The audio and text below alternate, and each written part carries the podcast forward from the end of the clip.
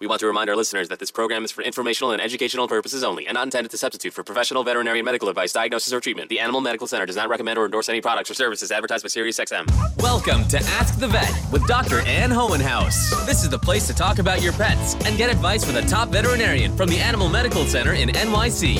Hear from the leading authorities on animals and give us a call to ask your questions. Now, here's your host, Dr. Ann Hohenhaus. Hi, everyone. Thanks so much for joining me today on Ask the Vet here on Sirius XM Stars Channel 109. I'm your host, Dr. Ann Hohenhaus. I'm a board certified internal medicine specialist and oncologist at the Schwarzman Animal Medical Center here in New York City, where the show is coming from. AMC is the largest not for profit animal hospital in the world. And thanks to our partnership with Sirius XM Radio, Ask the Vet is also a podcast, and you can download it on any major podcast platform where you get your regular podcast. Just hunt for Ask the Vet. At the Animal Medical Center, we keep families together by providing the absolute best care for pets. Now, later in the show today, I'm going to answer questions from our listeners. But if you have a question from about a pet, you can call and leave us a toll free message, and I will answer your questions on next month's Ask the Vet program. The number to call is 866 993 8267. And if you don't have a pencil to write that down, don't worry. I'm going to give that number again later on in the show. And now for our trending animal of the month. It's time for the internet's most talked about animal. A tiny Jack Russell Terrier named Patron has captured the hearts of people all around the world for his heroic life saving work in the Ukraine. Patron, the Ukrainian bomb sniffing dog, and his handler, Mikhailo Iev of the Civil Protection Service in the Ukraine, were awarded a Medal of Honor from the Ukrainian President Volodymyr Zelensky. He was awarded for their extraordinary service to the country. Canadian Prime Minister Justin Trudeau was also on hand for the award ceremony. Patron, whose name means ammo in Ukraine, is credited with detecting more than 200 undetonated explosive devices. He was adorned in a pint sized protective vest and has become an international symbol of patriotism for the Ukrainian people. His exceptionally sweet appearance has catapulted him to a social media platform sensation. When Patron isn't sniffing out explosives, he's out in the community doing charity work or playing and running around with other dogs or eating his favorite treat, cheese. Just Google Patron, the Ukrainian hero dog, to get more information and see photos of this terrific Jack Russell Terrier. It's such a pleasure today to welcome my special guest and fellow Cornellian, Bill Schutt, to Ask the Vet. Dr. Schutt is an emeritus professor of biology at Long Island University Post and a research associate at the American Museum of Natural History. American Museum of Natural History is one of my most favorite places because I will confess that that is where I had my first date with my husband. And we went to look at Chinese uh, dinosaur skeletons um, and used to spend a lot of Friday nights there when the museum was open late. Dr. Schutt has also written several fascinating books, and today we're going to talk about his most recent nonfiction book, Pump A Natural History of the Heart. Uh, Dr. Schutt was born in New York City and raised on Long Island by parents who encouraged his passion for the natural world. He received a PhD in zoology from Cornell and held the postdoctoral fellowship at the American Museum of Natural History, where he also received a Theodore Roosevelt Memorial Grant. Dr. Schutt has published dozens of articles on topics ranging from terrestrial locomotion in vampire bats to the precarious arboreal copulation behavior of the marsupial mouse. His research has been featured in the New York Times, Newsday, Discover, and The Economist. We have to go back to that. How does the zoologist get in The Economist? He's currently working on a new nonfiction book on teeth. And I've suggested that he come back for Dental Week and talk about that book. And he's also finished a, the first draft of his solo novel. welcome to Ask the Vet today. Bill, I'm so glad that you could join me. All righty, it's really nice to be here. Thanks for inviting me. So uh, let's, this isn't in the list of questions I'm supposed to ask you, but how did you end up in The Economist? Um, if I recall it, uh, it was, I was keeping vampire bats um, at Cornell for the first time in I, I think about 30 years. And, and um, I was at a mammalogy conference and a, and a reporter um, for The Economist happened to be there and, and, and heard about what I was doing and, and, and interviewed me. They, really interesting that they would think it would be interesting and important to write about vampire bats, um, which I think would be terrific to write about. Um, you know, I have an undergraduate degree, and, and because I wanted to go to veterinary school, I couldn't be a zoologist and I couldn't be a bio major because going to veterinary school requires a lot of chemistry, physics, and math. And so I have a very artsy fartsy degree called natural science uh, in order to meet the requirements to go to veterinary school because otherwise i probably would have been a zoologist except that you couldn't meet the, ma- the requirements for that major and still meet the requirements to apply to veterinary school. So anyway back to um, your background and topic. So your parents were supportive in your love of nature. So was your like garage or your porch or your kitchen like full of cages and bins of animals? Um, I, I don't know if I would describe it like that. I think it was a little bit more organized. So, for example, my father, who was a, was a, was a milkman, came home one day, and and my mother and I had bought a squirrel monkey, and um, his response to that was he he thought the cage was too small. It was a it's sort of a glorified parrot cage. He said you're gonna have to do something about that. So I wound up building a cage and and I really wasn't a builder, so I, I I'm trying to find something that that looked to be right about the right size. So I I took the measurements of a phone booth and built a cage in the middle of our living room, and that's where Googie lived for five years. Um, but I had boa constrictors and lizards, and, and we always had a dog. We've always had birds. So I guess the answer to the question is that yeah, I, I did have a lot of pets. So I'm intrigued because monkeys are very smart.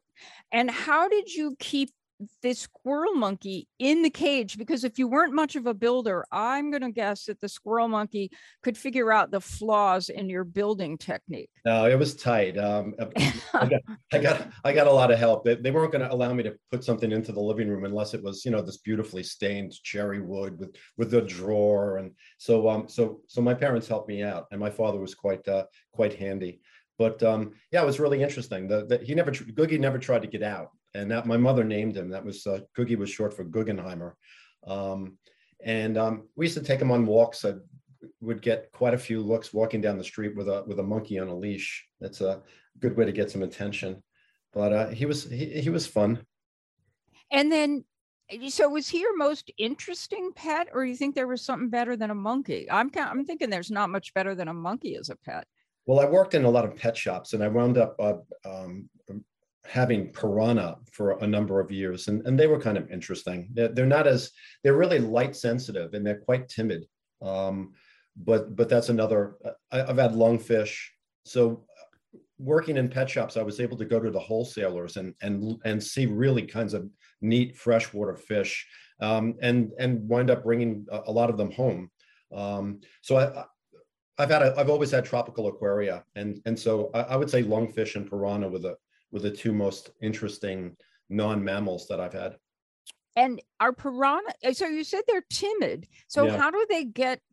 I don't know. I'm thinking I watch the you know, Discovery Channel. People be eaten right and left by piranhas. Yeah. Is that a fallacy? Most people don't get bit by them. Um, it's a matter of. I mean, if you if there's blood in the water, then they they sort of go into a frenzy. But when you've got one or two of them in a um, in a um, in an aquarium situation that you don't want to put a light on because they just get you know they'll just go slamming into the glass. Um, but they were um, you know unless you were another smaller piranha the, the, they were pretty timid. And if that was the case if, if it wasn't the case then they would eat the smaller one.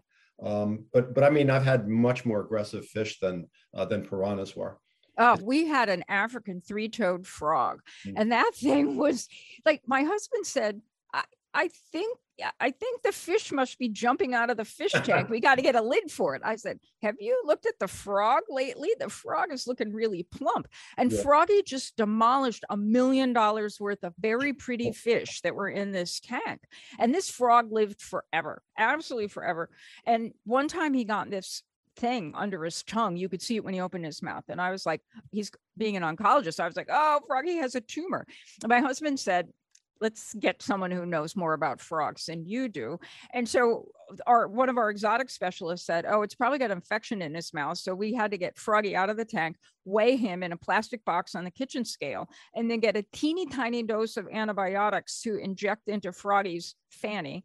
And that it went away, and he lived three, four more years. And I, I think Froggy finally just died of old age um, and probably fatness. I mean, he was he was a robust frog let me tell you uh, he lived he probably lived six to eight years um, so he he was a he was a terrific frog I had a hedgehog so, once. That was another. Oh, really- I love. We love hedgehogs. We yes, see hedgehogs at the Animal Medical Center with uh, postpartum hypocalcemia, and mm. they get very shaky because their calcium is too low because they're nursing babies. And um, it's really hard to take care of animals that roll up into a ball every time you try and touch them. Um, but we we don't we see a fair number of hedgehogs uh, here as pets. I think they're really cute when they unroll themselves. Oh yeah, this one's name was Evinrude because of, I mean you know the noises that they make, and it sounded like a little motor yeah and and the, the um, i think they kind of look like a pigeon scrubber when they're all balled up eh, but they've got a cute little nose and face. So zoology came naturally to you? Yeah i think initially you know when i grew up i was watching uh you know wild kingdom and uh, and the jacques cousteau specials. It wasn't like it is today where you can just you know turn on a science channel. Um, and so I, I, was really impressed by Jacques Cousteau. I thought I wanted to be a marine science uh, scientist um, and wound up studying it for about a year and a half at Southampton College, where where years later I taught. But um, but I somewhere along the way I got convinced that as an undergrad I should probably diversify a bit more and then specialize once I went into grad schools. So I switched over to uh, to, to organismal biology, and then went on to study that uh, for a master's degree at SUNY Geneseo, and then years later went back to school. And um, when I was accepted to Cornell, I, I thought that I was going to be working with a with a professor there on on ichthyosaurs, uh, but one of his graduate students sort of pinned me against the wall uh, out in the hallway and said, "No, don't do it, don't do it." And uh, she became a really good friend of mine. But luckily, I wound up working with uh, with John Hermanson in the vet school at Cornell, who was in the field of of zoology, and his um, his love was bats, and and and so I started working on bats and with among the 1400 or so species of bats, nobody was really surprised when I picked the three vampires to, uh, to, to do my research on. And I was really lucky uh, because at that time, you know, I was at Cornell from 90 to 95. The I'd say 95% of everything that that was known about vampire bats was known about one species, and the other two were, were, turned out to be an open book because a lot of people and and I'm, I won't name names, but but there were a lot of scientists who were the, the, the attitude was like a vampire bat is a vampire bat is a vampire bat. What you know about one, you know, the others are going to be the same. And, and that just turned out not to be the case. And a couple of old timers took me aside when I said, you know, th- these animals are living in the same, these two species are living in the same place. And you've got this concept of competitive exclusion where if you have, say, two vampire species living in one area, then then one is either going to go extinct or it's going to adapt or it's going to it's going to move away. And, and that wasn't the case. So I was able to show that there were big differences between these. The, the common vampire bat, which is the one that you see on, on TV and, and elsewhere, fed mostly on large terrestrial mammals, whereas the white-winged vampire bat, which I was lucky enough to collect and bring back to Cornell, fed on birds. And that's how they sort of partitioned the, uh, um, the, the resources. So from there, it turned into, you know, once I saw those behavioral differences, then then it turned into anatomy and uh, and, and evolution, how vampire bats evolved, and eventually that turned into my first book uh, on blood feeding creatures, Dark Banquet. Oh, I, I, now I've missed that particular one, but I will tell you that I read um, a pump from cover to cover, and um, I think that this is something that uh, lots of people can really relate to because all people have hearts and hearts cause a lot of problems uh, for people. Um, and so your book really covers the the kind of funky hearts that worms have all the way up to like hearts that are as big as a golf cart which would be found in something like a blue whale. Um, so can you share some of your favorite stories from that book? Yeah um, the, first off I was really surprised when I was asked to write a book about the heart because I'd written my first book was about blood feeding creatures and, and then cannibalism and a, a nat, you know a perfectly natural history was about cannibalism in the animal kingdom and then sort of transitioning into human history of it, staying away from the sensationalized aspects. But but my editor and my agent wanted me to do something a little bit more mainstream and and I initially I thought the heart wasn't for me because I you know, I'm not a cardiologist. I, I said, you know, th- this has got to have been done so many times by, and so well. But they said, well, well, do some research on it. And what I was able to figure out pretty quickly was that was that there were there were dozens and dozens of really interesting stories that that I was able to tell about different hearts and circulatory systems in in the animal kingdom and then like my previous books transition into uh, into medicine and, and, and, and the ancient history and, and modern history of our knowledge and, and lack of knowledge about the heart.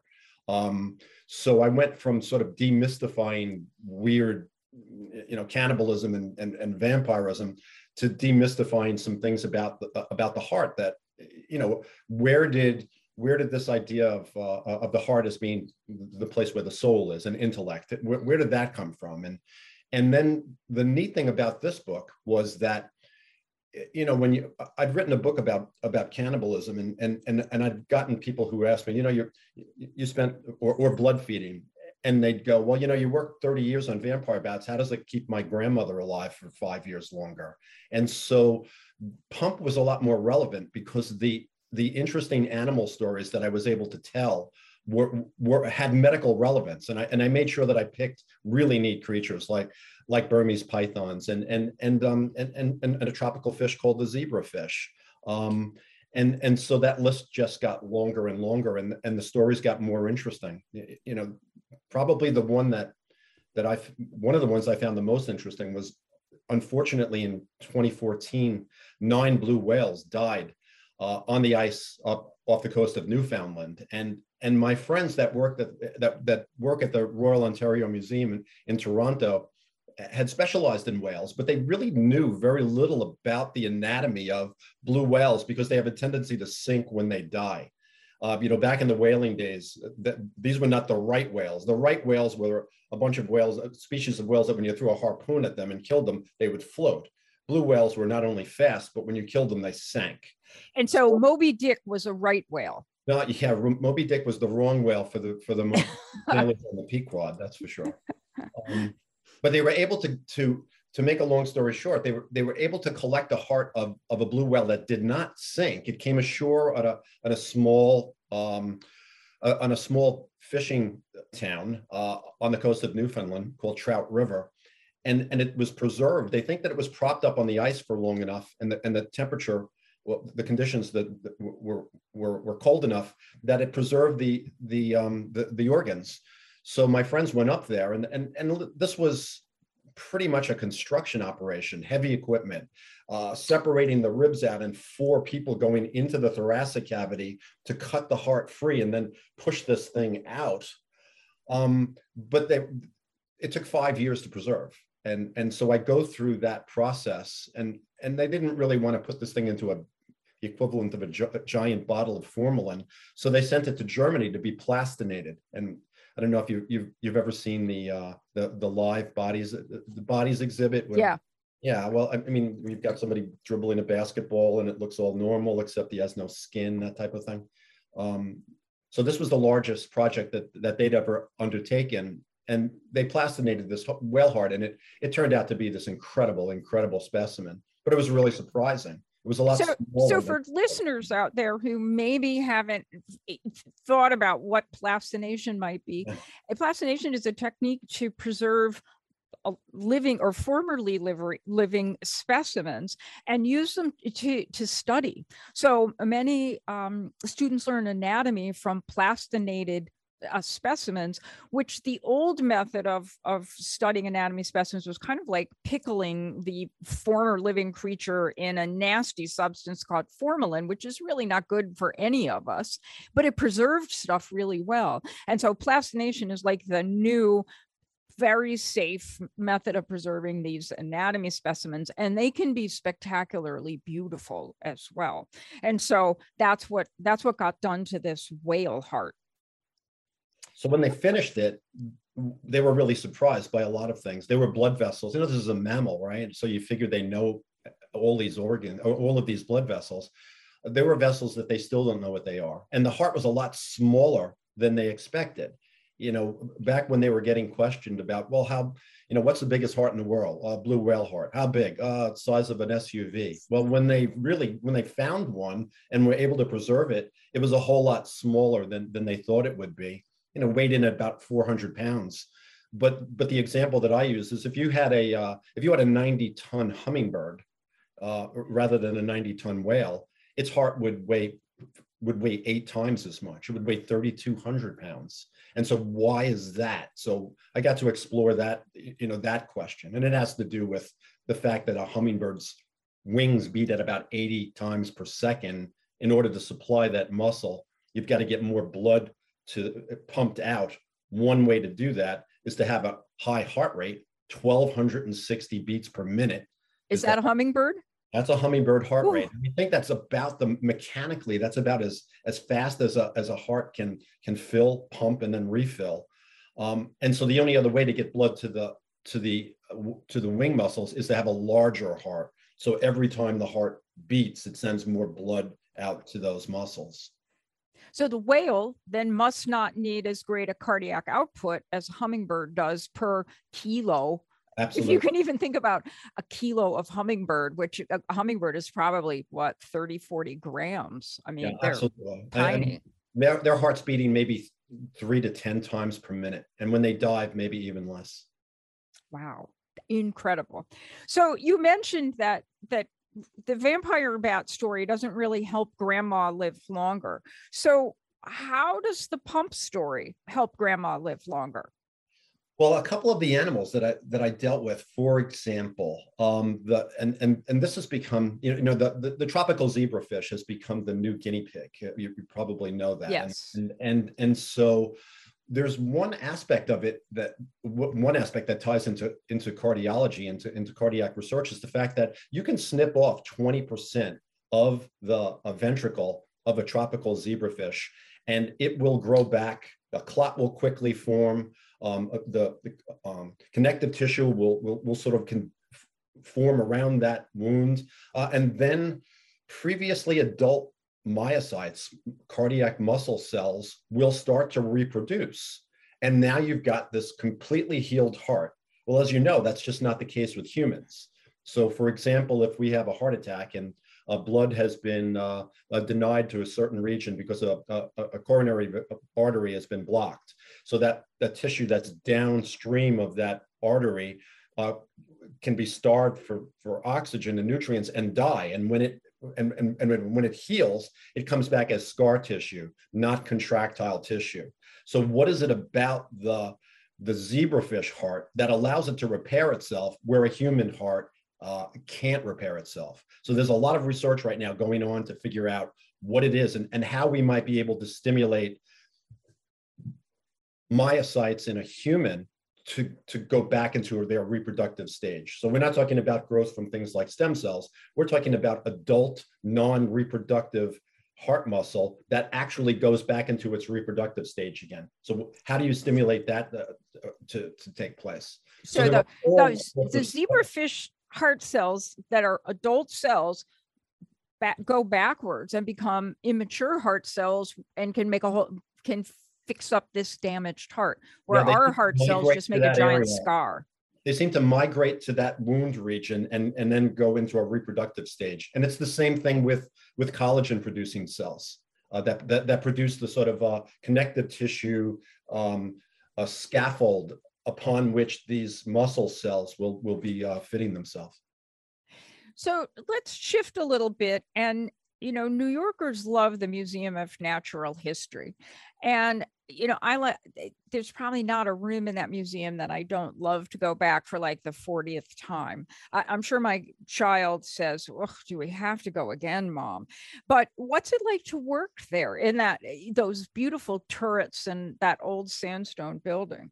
It's wonderful. I mean, and I've been there since, well, since I was a graduate student in Cornell. So I've been there off and on um, as a as a first as a as a as a PhD student when I was doing my my work on bats, uh, then as a postdoc, uh, then as and since then uh, as a research associate, and and it's it's amazing, and I'm incredibly lucky uh, because if I'm not working on my own research, which I haven't done a whole lot recently, once I started to to write these books, I'm dealing with some of the top scientists in the world.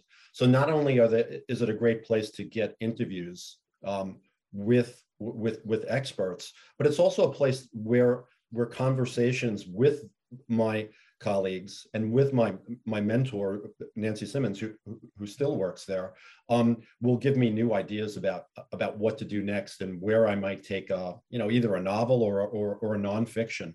That's happened over and over and over again. So you know, I'll, I'll, go in and, and brainstorm uh, a Piltdown Man with with uh, with with some of the experts in the field that, that for, for a book that I'm for a, novel that I'm working on. So, um, you know, I think of the museum as having like dinosaurs and stuffed elephants and things. So, how did you? What was there that you could study about vampire bats? Their collections on the on the fifth floor and, and elsewhere. You know, they have a study collection that that the public that does not get to see. Um, this is when researchers say apply to visit to the museum. They come in and they are able to go to uh, to sometimes very large rooms that have collections. Some of them are, are the collections are study skins or uh, which is a way to prep uh, animals, uh, mammals mostly. Um, Others are, are liquid specimens. They're preserved in, alcohol or, or in the old days it was formalin. But you're able to access, in some instances, hundreds of specimens of the species that you happen to be working on. So, so this is, yeah, like I said, this is something that a lot of people, a lot of the public don't realize. You know, when they, they don't get up to the fifth floor and they don't get into these state of the art storage facilities that that have such a an amazing, amazing collection. And I was able to and and still uh, I'm able to access those when I need to look at something. So, like hearts, for example. Yeah, yeah, um, right. Um, or, or you know, bat specimens, for example, mm-hmm. or, uh, or or talk to somebody about leeches, a leech expert, or uh, um, as I mentioned, uh, a, a, lot of my friends are sort of archaeologists, and and and and so I've been doing a, a, lot of that. I do a lot of history in my in my book, so I'm I'm in there picking their brains about uh, about historical aspects, things that took place at the museum 100 years ago, and and and they still have collections. You know, I can walk into a room and and hear our our elephant skulls that were that were collected by Teddy Roosevelt. So it's really um, something that I never take advantage of, and I'm always incredibly grateful that I'm able to be there he, he Teddy Roosevelt was incredible, and I read a book about him and uh, the national parks and how he would save places that were of great importance to the country, uh, partly because he was a naturalist at heart and liked to do things like save elephant skulls and go out west to uh, Yellowstone and the Badlands and things. So um, that book about him and the national parks is a really, really interesting book um, it, it's almost more about although his name's in the title it's almost more about the national parks than it really is about teddy roosevelt and how a lot of our national parks actually came to be. Um, he he was a he, he was a, a good person uh, in in that sense he was interested in preserving things like that. So um, the next book you're doing is on teeth So I just want to remind our listeners out there that uh, last month we had AMC's dentist on the um, Ask the Vet show, and he and one of our surgeons talked about doing a root canal on a jaguar at the Animal Medical Center. And if you're interested in the teeth x-rays of the jaguar getting the root canal, they're on our website. You just need to put Rico, R-I-C-O in the search bar, and you can see pictures of Rico's uh, broken fang. He broke one of his big canine teeth.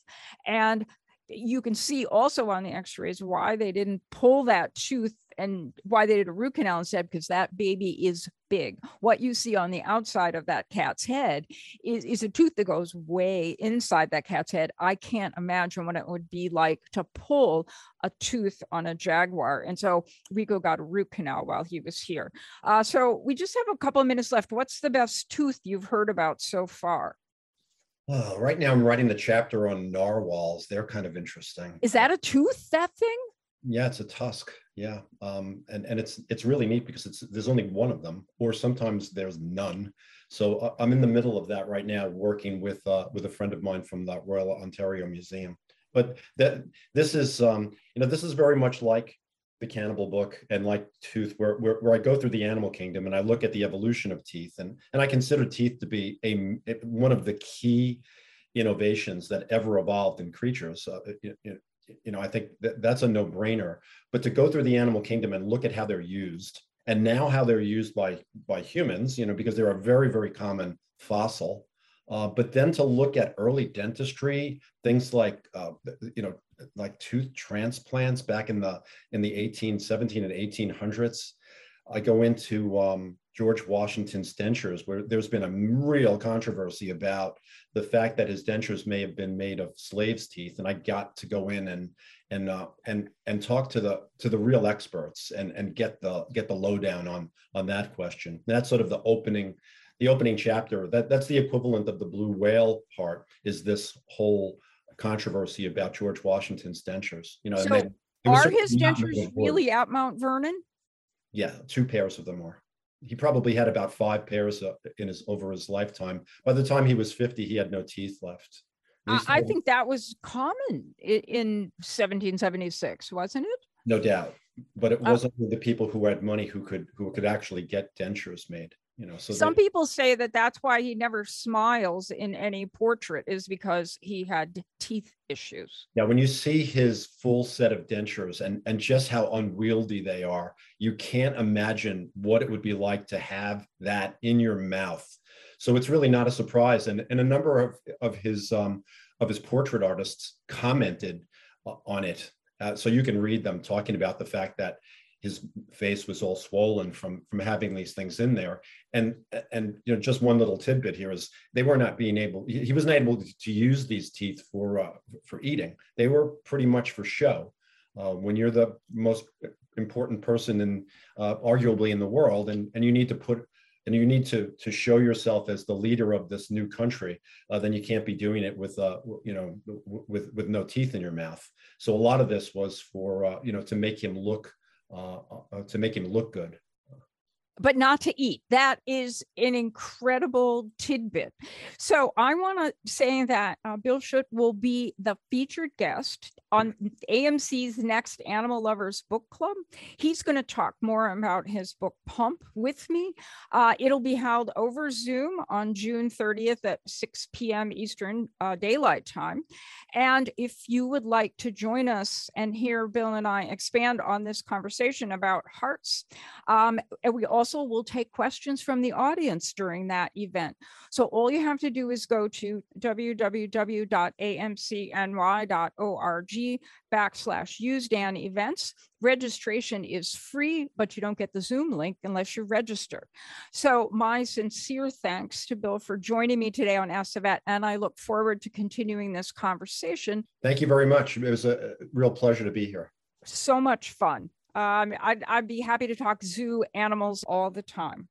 Uh, thanks. And if you've got a question about your pet's health, just call and leave me a message, and I'll answer your questions next month on Ask the Vet. The toll free number is 866 993 8267. And stay tuned because after the break, I'll have the animal news. We're back with Dr. Ann Hohenhaus on Ask the Vet. Call now with your pet questions on Sirius XM Stars. Welcome back to Ask the Vet here on Sirius XM Stars Channel 109. And now it's time for the animal news. It's time for animal headlines, the biggest animal news from across the world. June is Adopt a Cat Month, and so this story is for all those adding a furry feline to their family this month. Ooh, that's a lot of F's in a row. I have an amazing story for you about Simon. Simon's a beautiful black, nearly six year old Bombay cat. For those of you who haven't seen a Bombay cat, Bombay cats are all black. They got black whiskers, black lips, and black paw pads. And Simon is extraordinary because he loves hiking, rock climbing, kayaking, biking, sailing, snowboarding, skiing, sledding, and swimming with his dad, JJ Yosh. Yosh adopted the now 10 pound feline in 2016 when he was just a few weeks old and soon started taking him on hikes and other outdoor activities as a way to safely introduce the little guy to the outdoors. Yosh's bond with Simon grew stronger with every experience. And over the last several years, this dynamic duo went rock climbing and kayaking in Colorado, whitewater rafting in the Sacramento River near Lake Tahoe, so beautiful, sailing on Clinton Lake in Kansas, camping and rappelling in the canyons of Death Valley National Park, and even on a road trip from Boulder to the Florida Keys. Yosh carries Simon on his shoulders when he gets tired. So, what that means, folks, is that this cat walks until he gets tired, which I don't really think of cats voluntarily walking anywhere. Um, but that's how Simon earned the name Backpacking Kitty. The twosome are always together. Yosh calls Simon his soulmate and guardian angel and says Simon will do anything for a piece of food. If you're interested in following this pair on their adventures through the outdoors, you can follow their adventures on Twitter. Uh, and Yosh's Twitter handle is at JJ Yosh, J J Y O S H. And you can see pictures of both JJ and Simon. Our second story today is about another black animal, except this is a black Labrador named Max. He's been hailed as a hero because he helped rescuers find his owner after a three day search of a wooded 2,700 acre gorge in Bush Park in Katy, Texas. Max's mom, Sherry Nope, was recently diagnosed with dementia. But as always, she went out for her daily walk with Max but this time she didn't come back. For three days, Max never left his mom's side, despite excessive heat and rain. Finally, on the third day, a group of volunteers who were searching for Sherry heard Max barking in the woods and discovered Max and Sherry. Before this ordeal, Max had a sentimental connection to the family because he belonged to one of Sherry's sons who had passed away two years earlier. Now that bond is even stronger, and thankfully, Sherry is doing well, as is Hero Max, who got a clean bill of health and a much needed bath after his three day ordeal. In our third news story, this is actually my favorite one, even though it's not a cat a three month old baby giraffe got a little pep in her step thanks to the wildlife health and care teams at the San Diego Zoo Safari Park and a pair of specialized graphite orthotic braces that attach to her front legs. Msituni, which means in the forest in Swahili, was born with a disorder that caused the little giraffe's front legs to bend improperly, making it nearly impossible for her to stand up and walk. She now has giraffe patterned orthotic braces made by a local clinic that typically makes prosthetics for humans. This was the first time the company ever made a prosthetic device for wildlife. I'm thinking probably the first time they made a prosthetic device for a giraffe as well. According to Dr. Matt Kinney, who's the senior veterinarian at the San Diego Parks Wildlife Safari, said that without these life saving braces to provide support to her legs, Msituni's legs would soon have become increasingly more painful and progress to a point where she would not be able to come overcome her disability and actually walk.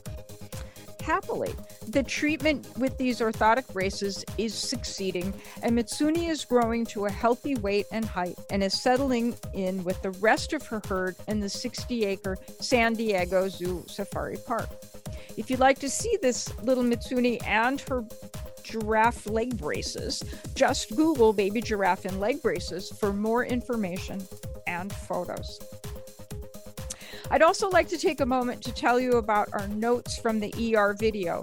It's an intimate look at the day in the life of a seasoned emergency veterinarian and my colleague, Dr. Carly Fox, who has been a, a guest uh, on this show and is also a fellow Cornellian doc, like Dr. Schutt.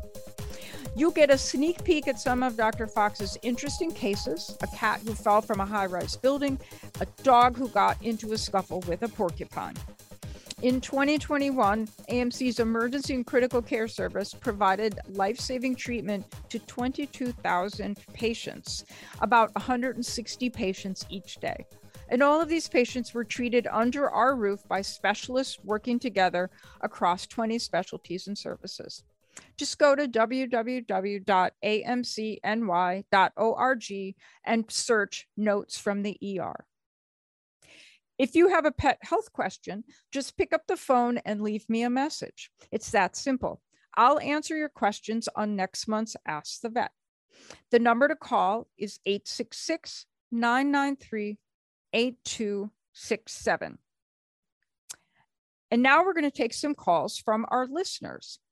The first call is from Carly in Nevada. Uh, my name is Carly. I live in Nevada, south of Carson City. I have a little schnauzer who's about 11, 12 years old, sweet little dog. She's perfect. But she has itchy, itchy skin. And I, about every three months, she gets an allergy shot. But sometimes it, she needs one before that, and I just hesitate to give her that many shots. I bathe her with shampoo that I've gotten from the uh, pet supply that's supposed to be good, but and I've even uh, read and put baking soda, just sprinkled baking soda and rubbed it in, which seemed to help sometimes. But do you have any other suggestions? Thank you very much. So, Carly, your little itchy schnauzer is like a lot of dogs in New York City right now. Everyone seems to be very itchy and have an ear infection.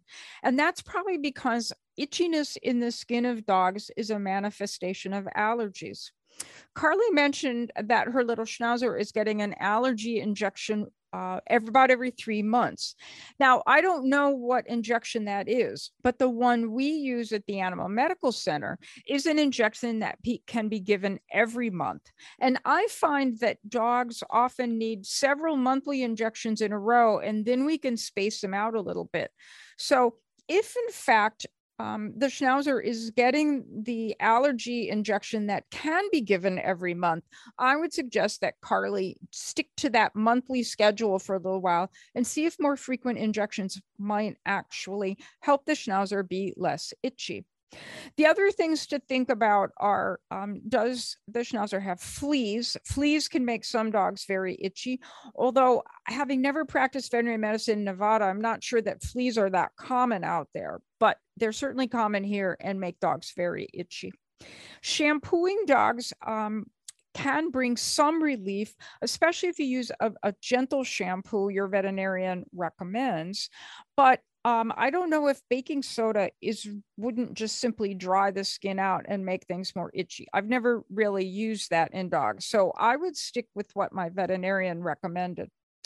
The other thing to consider is if your veterinarian is stymied as to what to do for the itchy schnauzer, then I would suggest maybe that Carly look for a, a skin specialist, a dermatologist for dogs.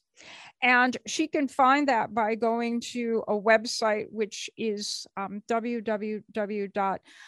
American College of Veterinary Dermatology, ACVD and that will list dermatologists and you can search in there for one close to you there are allergy vaccines that can be made for dogs and dogs can be tested for allergies and it may be that that the schnauzer needs some sort of advanced allergy management besides the regular monthly shots that typical veterinarians like me would use. So I hope, Carly, that helps and that the schnauzer is soon on the road to be mended and not so itchy. Our next call is from Jamie. Hi, the question is for Ask a Vet. My name is Jamie. I live in DC. Um, I have a dog who's 13 and she's having a lot of issues with her legs, not being able to go up the stairs and give out. The vet just uh, diagnosed her with diabetes, so we're trying to understand from him what the medicine um, insulin situation would be. Um, question is, is that is the only way? To, why do dogs get diabetes? And I've never heard of that. And will the insulin? It, will I have to give that to her every day? And will that help her legs um, improve at all? Thank you so much. Bye. Oh, Jamie, I'm sorry that your dog is so sick. I think that the diabetes could be the cause of the weak back legs because when you have diabetes, you don't feel very good. And so you might be weak, not because there's anything wrong with your legs, but you feel lousy. The treatment of diabetes in dogs is to give insulin. And unlike cats, who sometimes seem to recover from their diabetes, once a dog is diabetic, it seems to need insulin every day for the rest of its life. Oftentimes, it takes twice a day to give insulin to dogs. Um, and oftentimes, a dog needs to eat a special diet to help keep their blood sugar in control. The reason that dogs get diabetes, there's a, a bunch of different reasons. So, one would be that the dog had a disease called Cushing's disease, and that's where the body makes too many steroids, and the steroids make the body resistant to insulin effects. So, treating the Cushing's disease will make the diabetes easier to control. Pancreatitis or inflammation of the pancreas can cause diabetes because the pancreas is where insulin is made. And if the pancreas is inflamed, it may not be able to make enough insulin. And so you have to give insulin by injection. Uh, treatment of of uh, a dog with steroids for a disease can also make them resistant to the effects of insulin, and therefore the animal becomes diabetic. Um, and then finally, there are some breeds that um, are predisposed to diabetes, and so it may be a breed predisposition. The dog could also be weak in the hind because diabetes will often cause dogs to lose weight. And so um, this dog could be weak in the hind because it's lost a lot of muscle mass. So I think, Jamie, that eh, unfortunately you're going to need to treat your dog with insulin for the rest of their life. And so I hope that goes well. Really, most dogs adapt very well to that situation. And when we come back from the break, we will have news from the Animal Medical Center. We're back with Dr. Ann Hohenhaus on Ask the Vet. Call now with your pet questions on Sirius XM Stars. Welcome back to Ask the Vet, and I have news from the Animal Medical Center. AMC's USDAN Institute for Animal Health Education has created a pet health library so that pet parents everywhere can access accurate and trusted pet health information for free. The Pet Health Library is the leading online user friendly platform with information verified by veterinary experts at the Schwarzman Animal Medical Center. Pet parents everywhere can also attend the USDAN Institute's free monthly virtual pet health events and receive a free weekly newsletter with useful pet tips and information. All our the USDAN events are recorded and are archived on AMC's website. So you can watch previous health events as well as Book Lovers Club, uh, all on the AMC website, which is amcny.org. Put events in the search bar. The next event coming up is kidney disease in pets, and that will be held June 15th at 6 p.m. Eastern Daylight Time. Dr. Navid Edidali, who's the service head of hemodialysis and extracorporeal therapies at the Schwarzman Animal Medical Center, will discuss treatment of kidney disease in pets and help pet parents recognize the signs and learn how to care for their pet who has kidney disease. As always, registration is free and is required for all USDAN events so that you get the Zoom link. Please visit amcny.org to sign up for Dr. Edidali's kidney disease in pets. At the same time, don't forget that you can sign up to hear my guest from today's show, Dr. Bill Schutt, and I talk about Pump, his book on the heart of animals from worms to humans, actually. I'd like to thank Dr. Schutt for being my special guest today here on Ask the Vet, and I'd like to thank the listeners and callers and to everyone who's downloaded Ask the Vet. I really appreciate your support for our podcast. Don't forget, if you have a question about your pet's health, just call and leave me a message on our toll free number, and I'll answer your question next month here on Ask the Vet.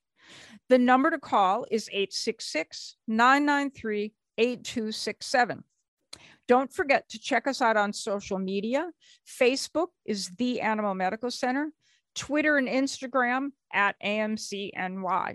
And be sure to subscribe to the Ask the Vet podcast wherever you get your podcasts. I'll be back next month here on Ask the Vet on channel 109. Thank you and have a great month, everyone.